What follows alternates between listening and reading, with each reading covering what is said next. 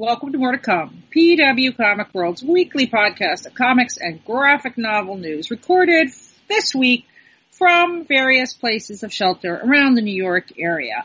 I'm Heidi MacDonald, the editor-in-chief of The Beat at comicsbeat.com. And I'm Kate Fitzsimmons. I'm the podcast producer. You can find us online on Tumblr at pwcomicsworld.tumblr.com.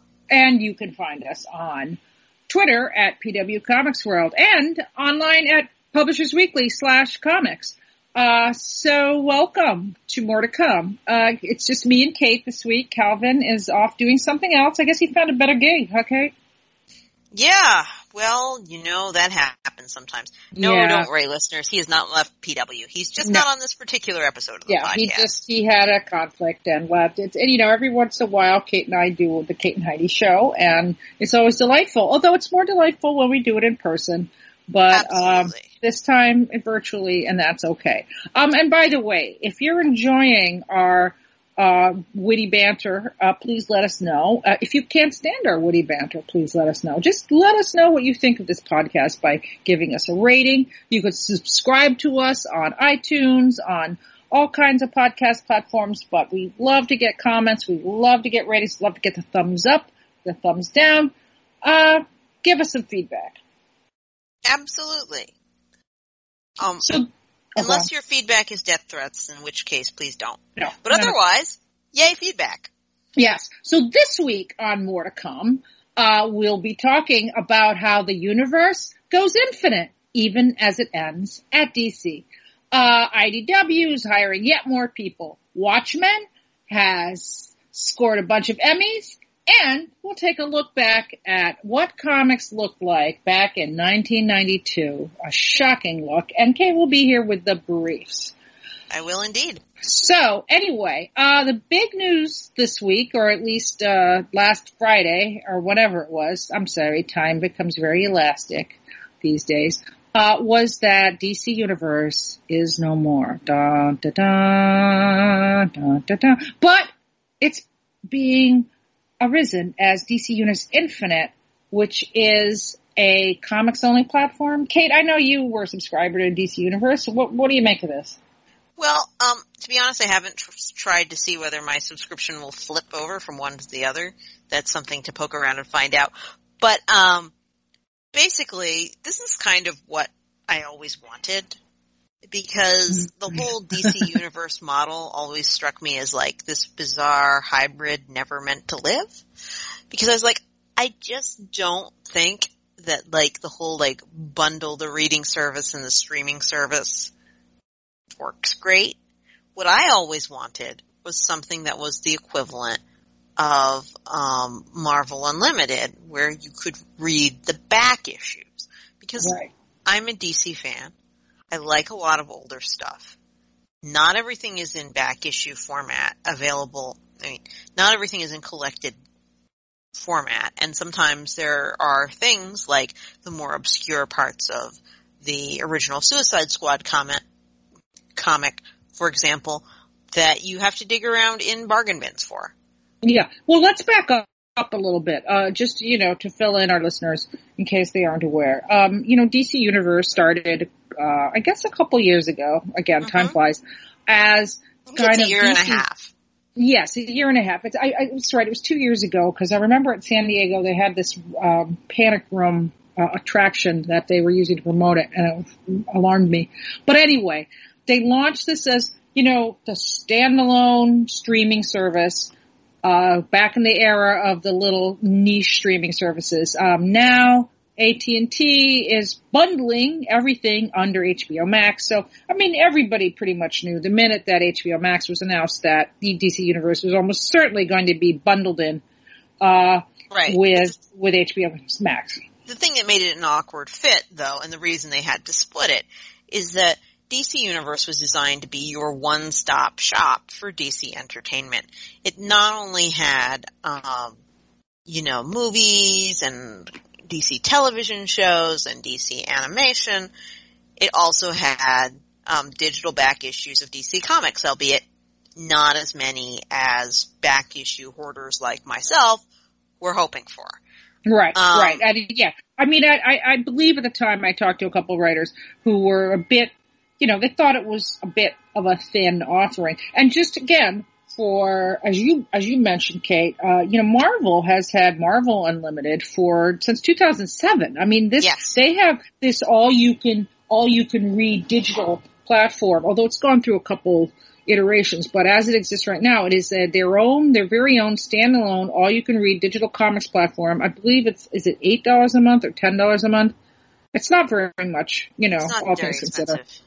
Now, comics are um embargoed for six months, so you know you don't get the new comics for six months, so you're six months behind. But like you said, it has all this back issue content, and so I think when when DC Universe launched, as you mentioned, as a portal for all things DC, uh, the digital comics offerings weren't one of its uh, you know marquee products, Yeah. mar- marquee elements. Right. And as somebody who really does not need another television streaming service, I wasn't that excited about DC Universe as a streaming service because I, I knew that with the video content that the digital comics content would be kind of an afterthought. And right.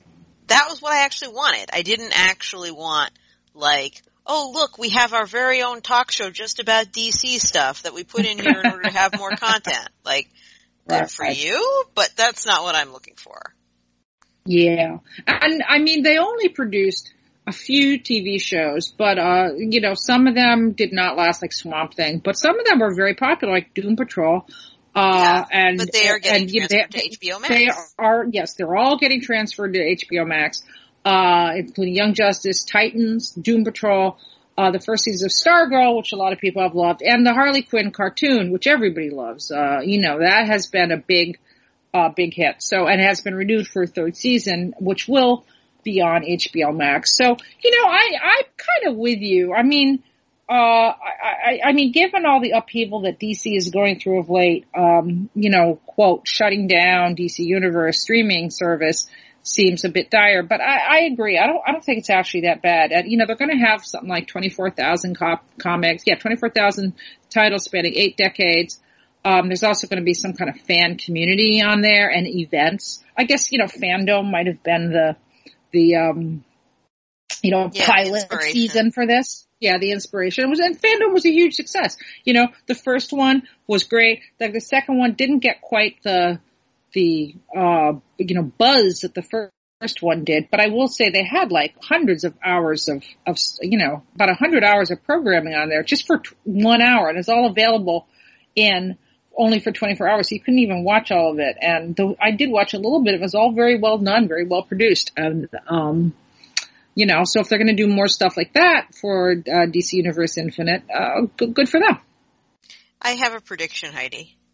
Yeah. You want to hear my prediction? Uh, yes, I, I After can't imagine what six- it is. After a six month embargo, or maybe a year, I think those panels will come back from digital oblivion.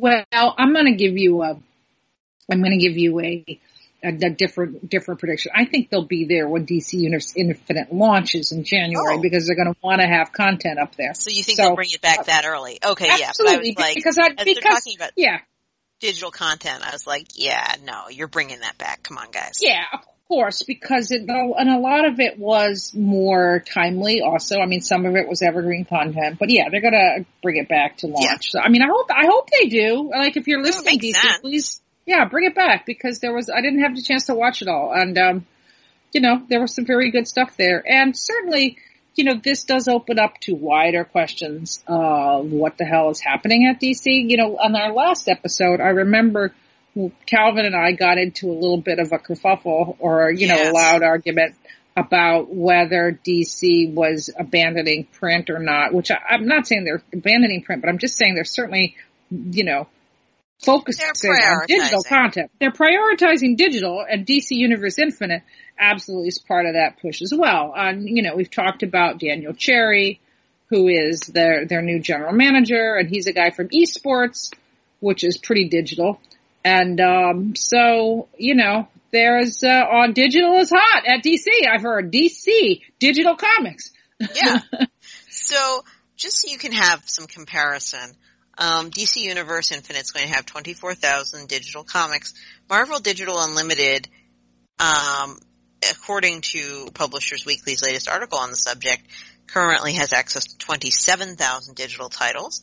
Um, it charges $9.99 per month, and DC Universe Infinite is going to charge $7.99 a month. So there mm-hmm. you go. Yeah, that's a pretty that's a pretty decent uh you know, it's a pretty reasonable yeah. um amount I think. To It really is. Yeah. Because, you know, if there's something you want to read, like you can just subscribe for a month and it'll still be cheaper than buying a giant pile of trades if you don't plan on rereading them 27 times. Right, exactly. Um, so, uh, yeah, I mean, it's certainly, I, I, and I mentioned this a few times on, on the beat when I talked about DC's digital strategy. Um, you know, bringing back all these comics is really great. Now, you know, an interesting thing about DC Universe Unlimited or Infinite, pardon me, not unlimited. Do not use that word for DC. um, is that I got the press release and nowhere in the press release did it call it DC Entertainment or DC Comics. It just called it DC. So, you know, the branders, the branding elves are at work, hard at work in the night, uh, you know, fixing up all things DC. And, uh, there's, you know, which to, to me, all the things that I've seen are, you know, they want DC to be Marvel, including it not being Marvel Comics. You know, uh-huh. it's not being DC Comics anymore. It's just DC. And having all of this material online and available for people to read that has all the characters in it that you might want to exploit for a movie or a cartoon or something, it's very, very handy. You know, like it's a really cheap way to keep that IP alive and out there.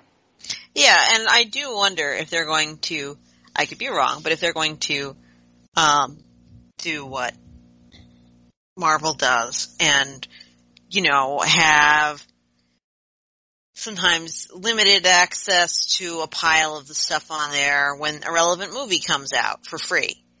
Like, you know, maybe they'll have a couple digital trades available for a week or two for free access mm-hmm. on uh, Marvel Digital Unlimited when a relevant movie comes out, for example. Or, and then that'll come with like a little like bonus, uh, $2 off your first two months kind of deal if you want to right. go pro. Um, so you know, it makes it easier to monetize um, new readers from movies or television because mm-hmm. you can put that offer out there right. that they can try.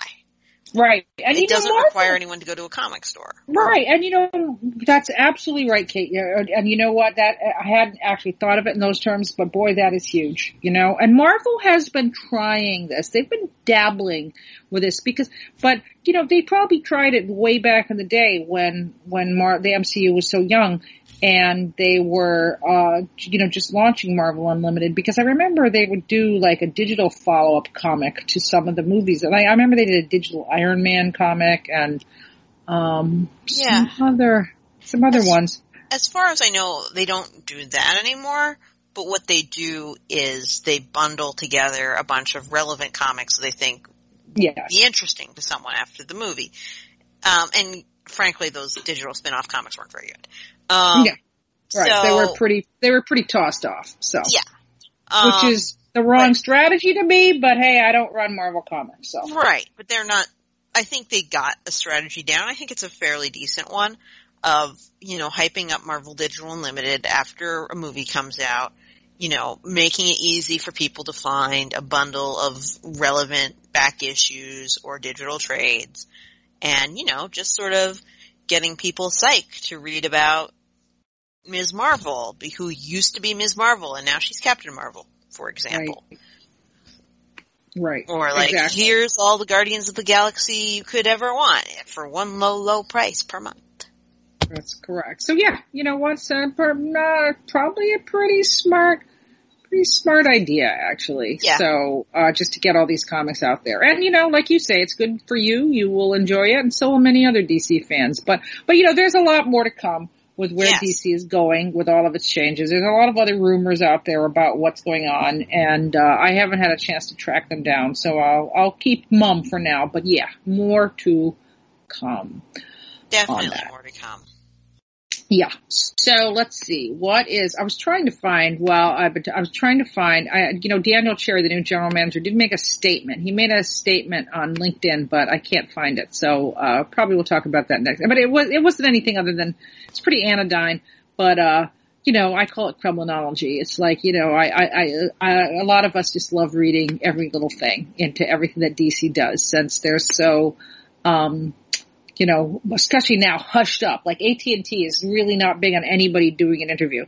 So, although Jim Lee did do a panel at, uh, FanDome Part 2 where he said 5G is dead. He he said that he came out and you know some fan asked about 5G and he said nope that's not going to happen. Apparently all the material that had been uh, uh, in the works enough so that they they couldn't just cancel it is being repurposed at DC. Yeah, they're bundling it off into each into their own separate storyline. Just just use it as a comic. There is yeah. no event. Yep, there is no so. Farewell 5G. You were a hell of an idea, I guess. Uh, um, and we never even knew what. You. And we we didn't even we hardly knew you because we, we didn't know you at all. We didn't know. So we've been talking a lot about IDW over the last few months. Actually, they've been making a lot of moves, and they've made more moves. They've hired more people. Um, I don't. Let's see. I have. I, I don't think we even mentioned that they hired uh, Blake Kobashigawa, formerly of DC, to be their new VP of marketing. Uh, of course, we did mention they hired uh, Nachie Marsham as a new publisher, but now they've hired uh, yeah, so uh, he let's see, Bruce is joining as the newly appointed vice president of Kids, Family, and Animation, where he will oversee the development and production of a growing slate of live action and animated projects, drama and comedy, based on graphic novels, prose, and other source material. And now they have a new director of animation and Turner, who will be the senior editor of original content, where she'll focus on the development and acquisition of original IP, particularly in the categories of kids, middle grade, and young adults. So yes, kids are king. Uh, at, uh, you know, everybody, we, we just, you, you, I, I think the story was not on our story list, but, um, Dog Man was the number one book, not, um, comic book, not kids book, but the number one book uh, the week it launched, and uh, that it beat all of the Trump memoirs. It even beat Stephenie Meyer. So you know, Dogman is huge, and everybody's chasing that Dogman dollar. Yeah. Well, you know, you hear the old comics aren't just for kids anymore, and now it's no wait, comics are for kids too. Um, kids, give us your money. Right, exactly. Uh, you know, I want to give a shout out to Marisa Stotter, who's also promoted at IDW, and Marisa is the director of the movie She Makes Comics, which, uh, spoiler, I am in, or, you know, a declaration of conflict of interest. I am in She Makes Comics. It's a wonderful documentary about women in comics. And, uh, so Marisa's just been also boosted in, uh, all these changes at IDW. So congrats to Marisa. She's awesome. Um, so. Absolutely. Let's see what else we're gonna have. Okay. Uh, well, you know, going back to DC, I guess HBO Max has got a little feather in his crown, um, cause Watchmen won 11 Emmys. Well, I mean, not just HBO Max, but HBO mm-hmm. as well. Well, HBO is HBO Max now, kind of, but yeah. Yeah. It started on the TV and if, say, next season we're only on HBO Max, well, we'll see. It's not TV. It's definitely not TV now. It's your HBO Max app. But back to what we were originally saying about congrats to, you know, Watchmen and everyone involved. Uh, yeah, it was a huge win. Of course, Regina King won for uh, Best Actress. Uh, Yahya Abdul Mateen II won for, uh, I'll say, Sporting Actor. Um, and Damon Lindelof won for writing and he took a big old victory lap, which, um, you know, good for him. Uh, he, um, wasn't a big believer in Damon Lindelof, but I guess I gotta give him props for making Watchmen really one of the most provocative and fascinating TV shows uh, of recent years, and certainly, you know, was right ahead of uh, the conversation that we're having now, the much needed conversation we're having now about race in America. Uh, Watchmen really was was talking about it before it was uh, everybody else was. So, so props to them about that. Okay. So, I mean, points to everyone who thought that we should take Watchmen in this particular direction, I think is much more successful than certain spin-off comics. Um, and, you know, points to people who made it happen. Yeah, exactly. Exactly. And also, you know, I, I, I, over, I'm sorry I keep bringing up my other podcast, but, um, I, you know, we did uh, every week on my Comic Beat Insider live stream, we talk about a movie or TV show or sometimes comics, and we did a whole episode about Watchmen. And I, I opined that, I, you know, I really wish Alan Moore could watch Watchmen and enjoy it. And I think that some, in a different universe, in a different time stream for Dr. Manhattan, he would enjoy it and would, uh, recognize uh, that it's respect. It's, it's totally respecting of his work, and um, you know, Damon Lindelof did thank Alan Moore and Dave Gibbons when he won for best TV show or for best limited series, pardon me, which I thought was cool. You know, Alan Moore doesn't want his name associated with Watchmen anymore, but you know, it was it was in the moment, so. Yeah, and furthermore, I mean, I think it, arguably it would have been poor sportsmanship to just pretend Alan Moore doesn't exist. So do you, Kate, do you think that, um, do you think Alan Moore would like the Watchmen TV show if he watched it? I think if Alan Moore were ever, ever capable of letting anything go, ever, he would. But he is Alan Moore. Enough said. yeah. I, I'm pretty sure he doesn't, uh, well, does he watch TV or not? He has mentioned some TV shows that he watches. I think he does watch TV. So, you know, who knows? It might accidentally come on and he would, wouldn't know it and, you know, he'd be delighted. But no, I don't think that'll happen. I don't think that'll um, happen. I think even if he watched it, like, his just rage at his entire copyright situation, which, I mean, is understandable, would, would just be too much of a filter. He wouldn't be able to get past it. Right. Now, I heard the beep that time, and it wasn't me. No, that was a different beep. That was my beep. Okay. All right. Sorry, listeners. There was some beeping. We we heard it. It's okay. All right. So uh, anyway, congrats to Damon Lindelof, Regina, Yahya, everybody else. Uh, Jean Smart, she was so awesome. Everybody else on Watchmen, you did it. Uh, I never thought I'd say that, but you did it. So speaking of looking back to comics, old timey wimey comics. Uh, so I had occasion recently to a photo came across my desk from 1992 of uh, the ice. Well, wasn't ICV2 then; it was Capital City when there was more than one comics distributor. Then, as there is now, uh, 28 years difference. But it was the Capital City Conference, uh, which was a roundtable of high-level industry executives. So I and the, I saw a photo of it, and it jogged my memory, Kate, because I remember seeing this photo 28 years ago and mm-hmm. becoming enraged because it was all white men, all sort of middle-aged white men. And, uh, so I wrote a big piece about this for the beat, you know, looking at this and, and, uh, hoping that comment, you know, noting that perhaps this is why the 90s were a nadir of sales for comics after the image and Jim Lee explosions, but you know, then they cratered. And perhaps it was this limitation of, of the audience that, as evidenced by the people making the comics, that might have led to some of that sales decline. And perhaps it was the addition of women, and as we just talked about children as readers, that might have led to the increasing fortunes of the comics industry. Yeah, I mean, women and children have read comics all along, but oh, I don't know, having reading material that once again acknowledged their presence probably helped. Yeah. So, uh, yeah, I mean, did you see the photo? It is very, very old school. It's so old school that when you read that it's 1994, you're like, really? well, there was a lot of people, uh, there was, there some are still in the industry. Uh, let's see, like Paul Levitz is there, the late Will Eisner. Uh, there were some creators, Mike Richardson, head of Dark Horse, um, Milton Griepp, who, as I mentioned, now runs ICV2 and is a friend of this podcast. And, you know, as I said, you know, I hate, I don't hate the play, I hate the game.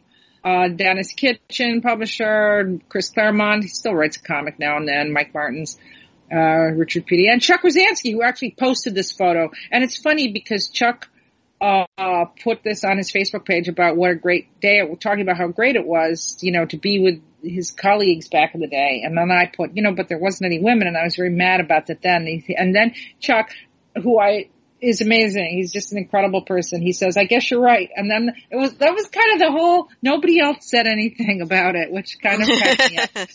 Um, uh, so that's why I got even more, uh, you know, I wrote this whole diatribe about this photo and what it represented to me because this photo was really one of the, um, or this conference at the time was definitely one of the inspirations for founding Friends of Lulu, which was a women's organization, uh, an organization for women in comics that we incorporated, I think in 1994 because we had our 25th anniversary panel last year at San Diego. And, uh, but I remember seeing this conference with all the men, no, and all white men, by the way, just to make clear. Mm-hmm. And uh, me and my friends were just like, is this true? Is there no women who would even be able to speak in such a conference? And yeah. And so well, anyway. It depends so, on your definition of able to speak at such a conference. Were there women in comics whose contributions would have benefited such a conference? Absolutely. Would they have been yeah. invited? Apparently not. Yeah, um, you know, I gave the keynote speech at ProCon a few years later. Uh, you, you know, I mean, I was def- uh, definitely, uh, asked to do, to speak at later conferences. I mean, this one conference was so, such a sausage fest. I'm sorry. Uh, and there were other ones that, I mean, it was almost just aggressively, you know, that it had to really go out of its way to be so, so undiverse. You know, Milton sent me a link to his very first ICV conference in 2006, which was held at the first New York Comic Con. So this is after. I, Capital City went away. He started ICV2, kind of carried on some of the publication, and it, you know, it was much better. It had five women, uh, one Asian, including one Asian woman, and three uh, African American men. So out of uh, one, two, three, about about the same number, about twenty five people. So you know, and our own Calvin, in fact, was one of the moderators at that first ICV two conference. Were you? Calvin. Yeah, you weren't there, right, Kate? I don't think you'd started no, working with us. No, I wasn't. I wasn't with you guys for a few years yet. Uh, were you at the first New York Comic Con? Was I at the first New York Comic Con? You know, it's a funny thing, but I can't recall. So I feel like I might not have been there until the second year. Mm-hmm. I don't think I was there until 2007. Oh, you missed a very memorable, a very memorable because, event. Uh, because I wasn't living in New York at that time. Um, ah. So it would have been a journey. Um, so no, I don't, I don't think I was at New York Comic Con until next year because that was still at the time when um, the big con was Wizard World Philly. Um, mm. New York Comic Con ate that market like immediately, but I didn't have the memo. I was like, oh, another con in New York. I wonder why all the cons in New York are crappy. And then New York Comic Con happened, and I was like, oh, it's not crappy. Right. And then I went. Well, yeah. I mean, cons in New York had a terrible reputation in 2006, and there wasn't really a big show that rivaled the Chicago, big Chicago show or the big San Diego show. Obviously, there wasn't and even one that ref, that that rivaled the one in Philadelphia. No, that was definitely the biggest show on the East Coast. Yeah, for sure. And um, nobody believed that New York Comic Con would be a success, and instead, so many people came that it was like one of the most dangerous fire marshals shut it down right away yeah. cons of all time. Yeah. So background listeners, I went to college in Yonkers and I was a comics fan even then. And like I made a good faith attempt many times during college to like go to what I would think would be a New York comic convention. And um, while some of the comics festivals, while tiny, were nice, um, the comics conventions were disappointing.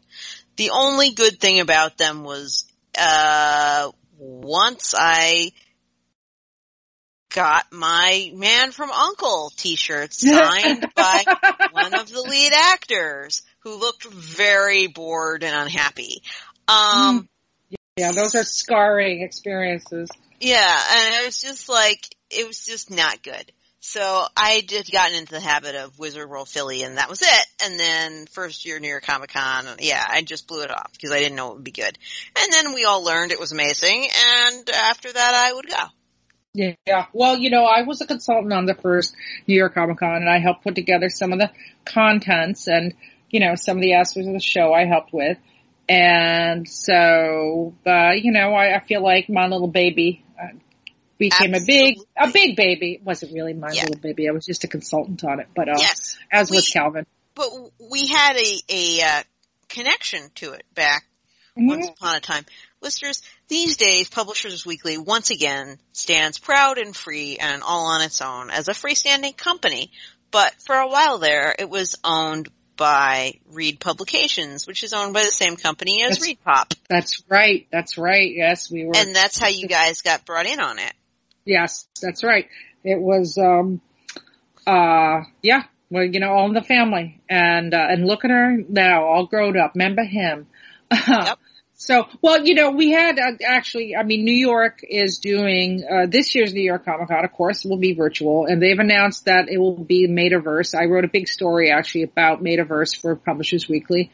Um, and they are trying to make the panels a little slicker. So I've already, so I, I can't say any more than this, but I've already recorded one of my panels for New York Comic Con.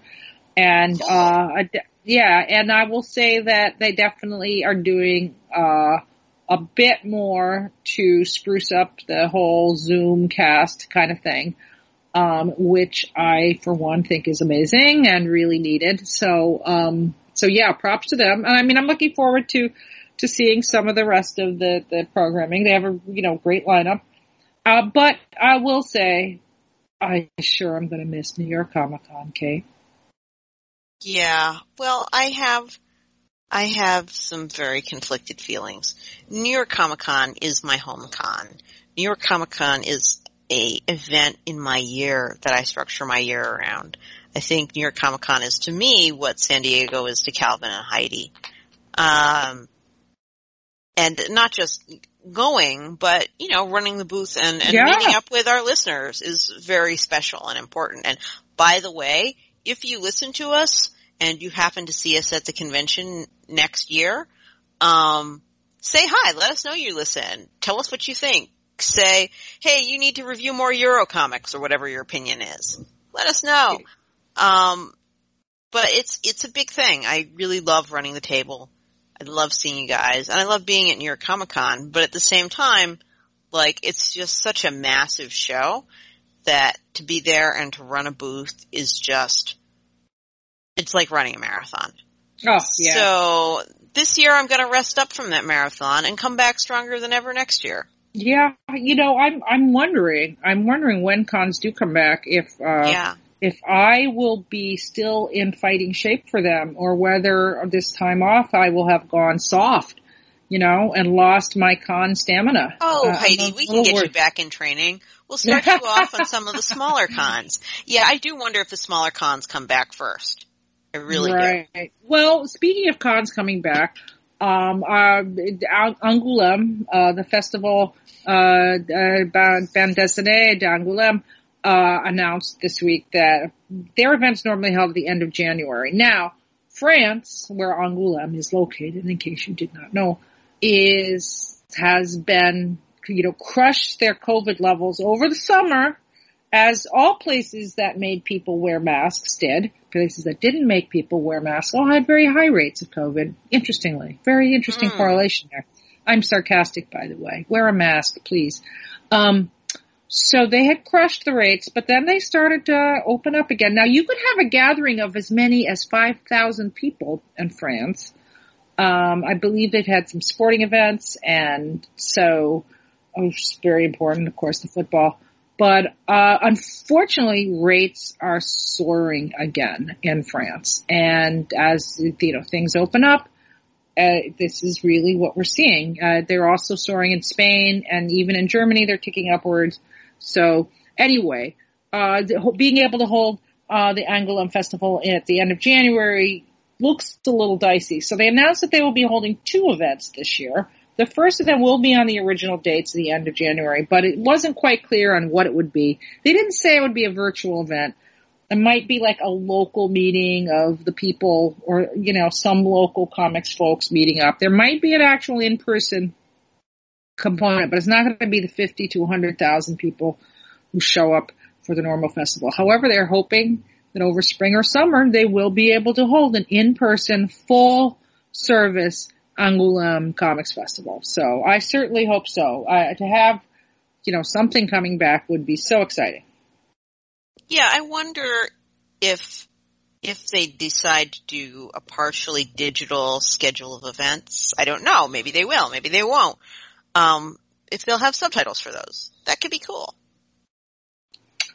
It's funny you say that, Kate, because uh, you know I attended the 2020 Angoulême. Seems like the last time I left the house, basically, but um, which was a life highlight, you know, of the year. Uh, really one of the best times I've ever had. And it was definitely more international than I've seen it before. There were translations for some of the business panels, and there was an attempt at uh, some bilingual. So that would be great. So Angoulême, if you're listening, uh, please consider having subtitles for some of your panels or English language versions of it. Uh, you know, I got the press release for this in there was French, but then there was an English translation below uh, that was a little hard to understand but it was in English. So that's, that's pretty big for them. Usually when the PR goes out, it's all en français. And, um, so, uh, yeah. It didn't have changing. that look of machine translation. Um, but, but we appreciate it. We do. Yes, I'm because not, it's better than our French. Well, that is so true. C'est vrai. But I will, uh, there's a lot I could say, but I'm not going to say it. So anyway, I, we're definitely, uh, looking forward to that. But you know, getting back to New York Comic Con, uh, like you say, it's your hometown show and you work so hard.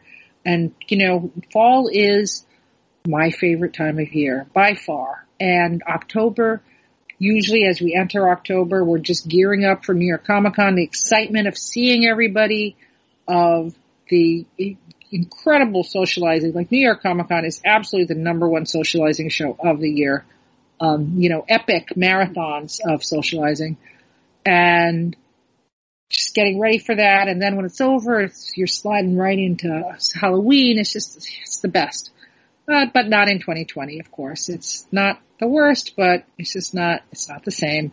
And it's not the same. No, and, uh, you know, the weather's cooling down, which I'm enjoying. So I'll, I'll walk around and, uh, you know, think of the epic, epic parties of of yore. And you know, we'll be back someday. We'll be back for sure. But boy, I'm I'm going to miss seeing everybody this year. Yeah. Yeah, well, you know, when it comes back, we'll be glad to have it back. But I, I do honestly think that New York Comic Con and San Diego and things like that, to be absolutely honest, much as I don't want this to be the case, should probably be like the very last things to come back, like maybe even more than sporting events, because everyone's not only like tightly packed, but you know, walking past each other, packed tightly on this floor. So it's as if, it's as if, you know, you're sitting as tightly as you are in a stadium, but the people sitting next to you change every three minutes. Well, it's true. People don't say, "Oh, I went to the ball game and I got sick." You know, you, people don't say say that. You know, I I, was, I will go to Mets games. God God help me. Uh, I go to three or four Mets games a year, and, and I don't get think about oh I'm going to get sick when I go to Citi Field. You know, number Yeah. one, you're outside. You're outside, so that's a big thing. But yeah, But you don't however, really you don't really get sick when you go to the movie theater. no, nobody says oh I got sick at the movie theater. However, we always talk about getting sick at the con. Con crud, it's a thing. Yeah, it's a very real thing. And whether it is the summer con, the spring, fall, or winter con, but especially Doesn't matter what scene it is, Yeah. what season it is. It you know, con crud is eternal, and you don't even need a big con for it. Like even fact, small cons have con crud. absolutely. And you know, in fact, the New York Comic Con used to be held in February. The first three, I think it was the first three were held in February, but one was held in April. Anyway, it used to be held at the beginning of the year, and then they moved to the fall, but there was like a big interregnum of 18 months without a New York Comic Con. So anyway, it's had this interesting timing. But the one thing about when it was in February was I got sick as a dog every year. I got bronchitis. I remember it would just be like, okay, I'm going to New York Comic Con. I'm going to get sick. And in fact, one year I lost my voice and I was walking around on the floor and they had a Starbucks booth and they were giving away this berry, this berry, hot berry, it was like hot juice basically.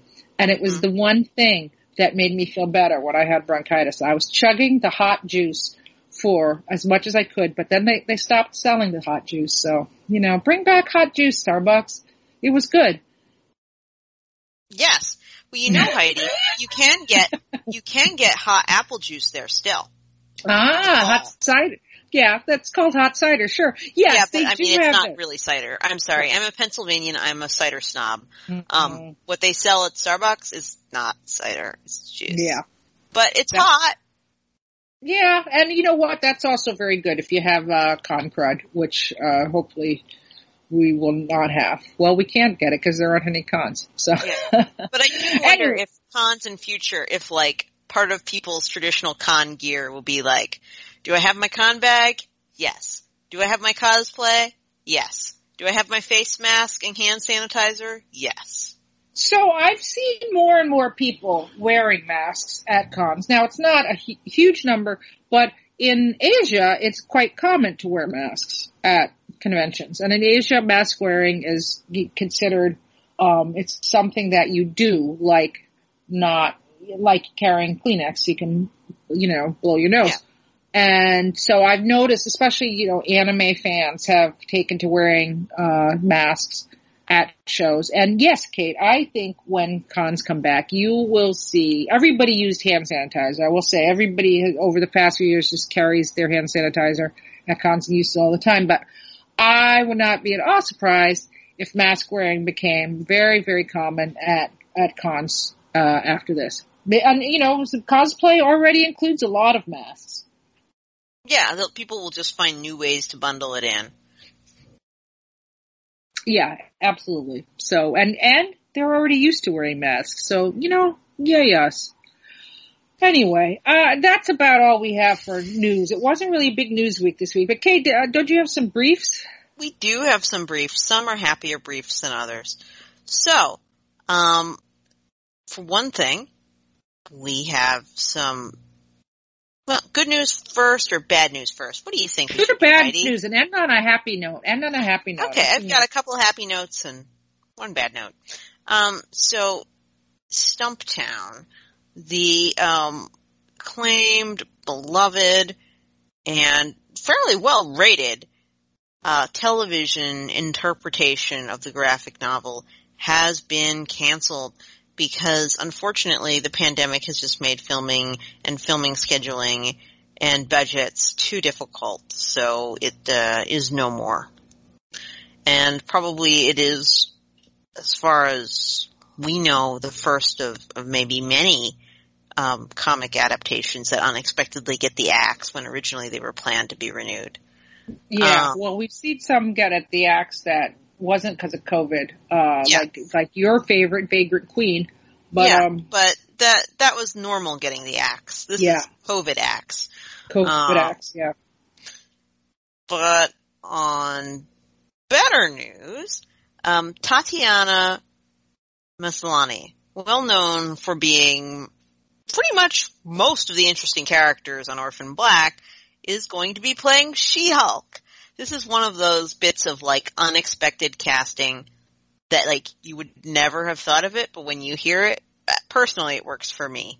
Um, she will be playing the um, wisecracking, lovable, feminist rage-filled lawyer superhero She-Hulk for Marvel, and we look forward to this very much.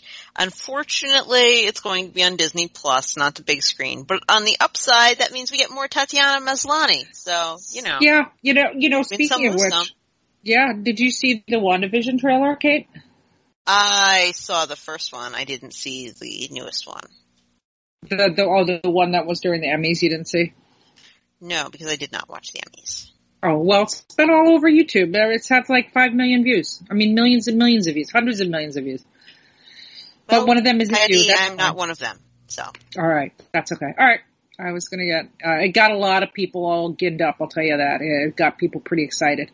So yeah, um, well, you know, hey, more comics TV is not a bad thing at this time because yeah we were at kind of a point of maybe peak, maybe maybe too too much comics television mm-hmm. uh, for a while there, but now with the pandemic, I don't think we're going to have that problem for a while. So. Yeah, well, I, I yeah, but also uh, it has 12, 12 million views, but uh, it's the first actual MCU new content in a long time. And also Black Widow got pushed to 2021. So, you know, Eternals has already been pushed. So that was to be my jam. I, I know I've been talking about Eternals for years and that was, I was going to open just before my birthday in November. And I was like, oh, if I survive the election, my reward will be I get to see the Eternals, but no. So anyway. Well, it'll still be your reward for surviving the election, Heidi. It'll just be a delayed reward. Yeah, well, that's a long time. I might have a cookie before then as a reward. So, well, have both. so, um, in other news of the positive variety, but on the other side of the world, One Piece is getting a spinoff. So, um, Eiichiro Oda, who creates the original manga, is not going to be doing the spinoff. Uh, instead, it will be headed up by Ryo Ishiyama and Boichi. Um, and it is based on the novelization One Piece Episode A. Sorry, the, the manga is One Piece Episode A, and it will be based on novelization One Piece Novel A. um, my mistake. So it's going to be um, serialized, just like One Piece is, and um, it is coming out regularly. It's going to be uh, the first issue is going to be 54 pages with three color pages. So, mm. you know, big double-sized premiere. So One Piece fans, there will definitely be more to come on this. There will be two pieces. Yes two one pieces. That math doesn't work, but um, I'm sure you'll figure it out, people. Um, and also, if you happen to read The Economist, dear readers, or if you don't read The Economist, so you haven't used up your free free issues for the month, um, Google EC Comics in The Economist because they have a loving and long tribute to the golden age of EC comics. Um, it's it's not the sort of thing usually uh, featured in The Economist, which is a very serious global events type magazine, but um, it is a loving tribute, and it is you know perhaps uh, a long deserved recognition. All right. And with that note, um, there will be more to come. There will be indeed. So, well, we look forward to having the third member of our trio back. It's just not the same when Calvin isn't here. But uh, I always, not. but I, but I enjoy doing a show with you also, Kate. It's always fun. Uh, when we get to solo or duo. It's a duet. a duet this time out. Um, and certainly there will be more to come.